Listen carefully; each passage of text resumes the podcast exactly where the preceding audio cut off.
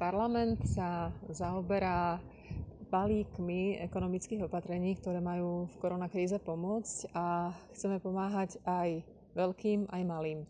Hovorím s šéfom finančného výboru parlamentu Marošom Vyskupičom. Maroš, čo je hlavným cieľom tých všetkých opatrení? Skús to povedať úplne tak najviac laicky, ako sa len dá. Čiže čo najviac, snažíme sa čo najviac sploštiť krivku, podobne ako pri chorobe, takisto sploštiť krivku, aby problémy v ekonomike sa rozložili do čo najväčšieho obdobia a samozrejme boli absolútne čo najmenšie. Takže toto je, toto je tým základným princípom opatrení. Snažíme sa pomáhať všetkým, všetkým subjektom v ekonomike, či už SZČO, alebo, alebo teda aj menším a aj väčším firmám, takže snažíme sa, snažíme sa vytvoriť čo najlepšie podmienky v tejto ťažkej dobe. Darí sa nehľadiť na politické tričko? Vy ste mali výbor, kde ste o tom rokovali, rokuje o tom parlament, veľa sa debatuje a, a toto je asi čas, keď by nemalo byť podstatné, či sme naľavo alebo napravo, lebo pomáhať treba? E, poviem za náš výbor, e, rokovali sme zatiaľ teda o schválení skráteného legislatívneho konania a všetky hlasovania boli, boli jednohlasné, takže áno, na, na výbore je zhoda a myslím si, že to, čo si povedala, je veľmi dôležité, aby sme sa snažili všetky opatrenia prijímať čo s najširšou zhodou celého parlamentu krížom cez politické strany. Na lekárenských váhach sa váži to, čo sa urobí pre ochranu zdravia a to, čo sa urobí pre ochranu ekonomiky, pretože to, čo je dobré pre jedno, nie je dobré pre druhé. A ako sa to celé analizuje a ako sa hľadajú tie optimálne riešenia? Presne ako hovoríš, hľadať optimálne riešenie je tým e, najdôležitejším bodom dnešných dní a práve to je to najťažšie, pretože čelíme bezprecedentnej kríze, aká sa v minulosti v takýchto dimenziách nikdy nestala a teda nevieme čerpať zo skúseností z minulosti. Preto každé opatrenie áno vážime a snažíme sa vážiť na lekárenských váhach, aby sme zajedno Eh, zabezpečili zdravie, pretože zdravie a životy sú to najdôležitejšie, ale zároveň aj ekonomika vie ochorieť, aj ekonomika vie eh, byť veľmi ťažko chorá a preto sa snažíme v rámci možností hľadať riešenia, ako pomáhať aj ekonomike, ako, ako aby sa ekonomika úplne nezastavila. A, a ako to teda robíte? že sú to nejaké výpočty alebo armády analytikov, ktoré sedia, alebo kto to vlastne všetko vypočítava? E, gro opatrení je samozrejme kompenzačných.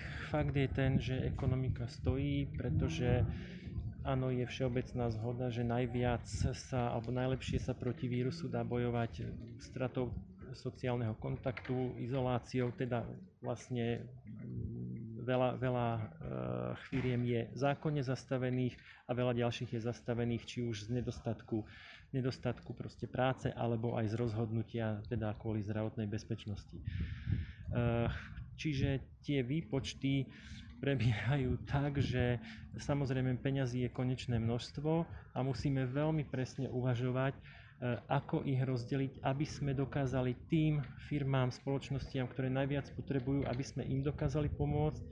A zasa opačne, tam, kde tá pomoc nie je možno až taká nutná, tak, tak tam teda môže byť menšia alebo, alebo teda žiadna. Chcem sa ešte opýtať na Kurzarbeit, lebo je to nový pojem v, slovenskej, v slovenských pomeroch, hoci v zahraničí už funguje. Je to systém, keď štát pomáha kompenzovať e, zamestnávateľom straty, aby tí nemuseli prepúšťať. A on sa zaviesť dá, keď sa tá krajina má dobre. Čo ale nie je úplne príklad Slovenska. Vidíš reálne, že by niečo také sme naozaj mohli aj u nás niekedy a možno aj v blízkej dobe použiť? Debaty o Kurzarbeit sú skutočne tiež na stole, pretože je to, tento inštitút je riešenie hlavne pre väčšie firmy. Pravda je ale taká, že keď by sme sa pozreli na Nemecko, kde toto je zavedený a používaný inštitút, tam ale je fond, do ktorého tie firmy v dobrých časoch prispievajú a samozrejme aj Nemecko je v stave, že vie prispieť, pretože 8 rokov šetrilo. U nás je ten základný problém ten, že Kurzarbeit je pre štát veľmi drahý pretože sa jedná o to, že zamestnávateľia nechajú, nechajú svojich zamestnancov doma a na ich mzdu sa skladá štát, zamestnávateľ a samozrejme aj zamestnanec s znížením svojej mzdy.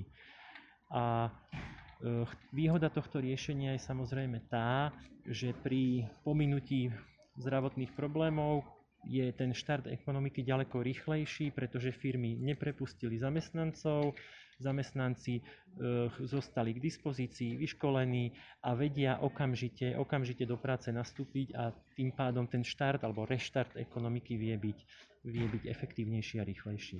Tak možno aj to časom príde. Úplne nakoniec otázka.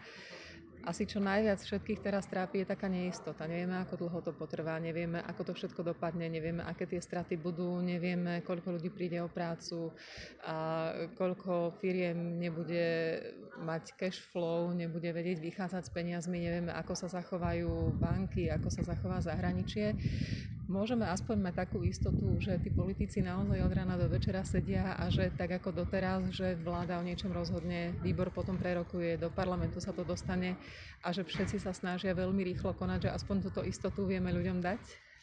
Áno, táto istota myslím si, že vie byť ľuďom daná. Robíme maximum našich možností i časových, i, i schopností a aj napriek tejto časovej tiesni sa snažíme, aby tie opatrenia boli čo najefektívnejšie a čo najlepšie a čo najrychlejšie zavedené, pretože tuto skutočne platí v danej situácii, kto rýchlo dáva, dvakrát dáva a rýchlosť týchto opatrení, špeciálne na zabezpečení cash flow u firiem, ale aj u občanov je, je veľmi, veľmi dôležitá. Ďakujem veľmi pekne, držím palce. Ďakujem, ďakujem.